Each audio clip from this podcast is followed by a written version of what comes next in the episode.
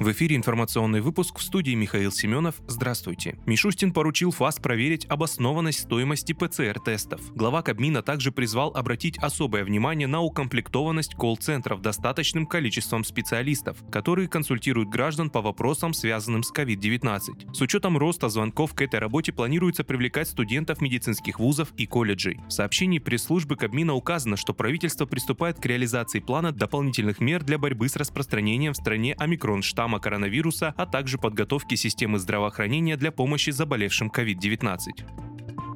На этой неделе стартуют испытания назальной вакцины. Первые добровольцы будут привиты назальной вакциной «Спутник» в понедельник-вторник. Об этом сообщил Интерфаксу директор центра имени Гамалеи Александр Гинзбург. Он назвал назальную форму «Спутника Ви» дополнением к основной инъекции. По словам ученого, 2-3 десятка добровольцев уже набраны. Первые две фазы клинических испытаний займут три месяца.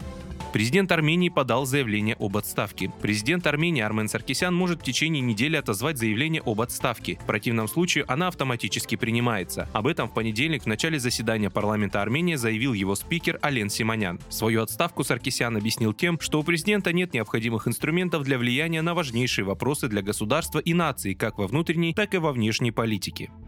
Минпромторг предложил поддержать малоимущие семьи для покупки товаров по детской карте. Министр промышленности и торговли России Денис Мантуров предложил поддержать малоимущие семьи с помощью детской карты для покупки отечественных товаров. Инициатива уже подписана, а власти России планируют обсудить адресную помощь малообеспеченным семьям уже в ближайшее время. И о погоде. В Москве сегодня немного облачно и до минус 5 градусов. Облачная с прояснениями погода без осадков не выше минус 5 ожидается в Москве. Об этом сообщил ведущий сотрудник Центра погоды ФОБОС Александр Синенков. Атмосферное давление будет понижаться, к вечеру оно составит 758 мм ртутного столба. Такая погода вполне характерна для третьей декады января, добавил синоптик.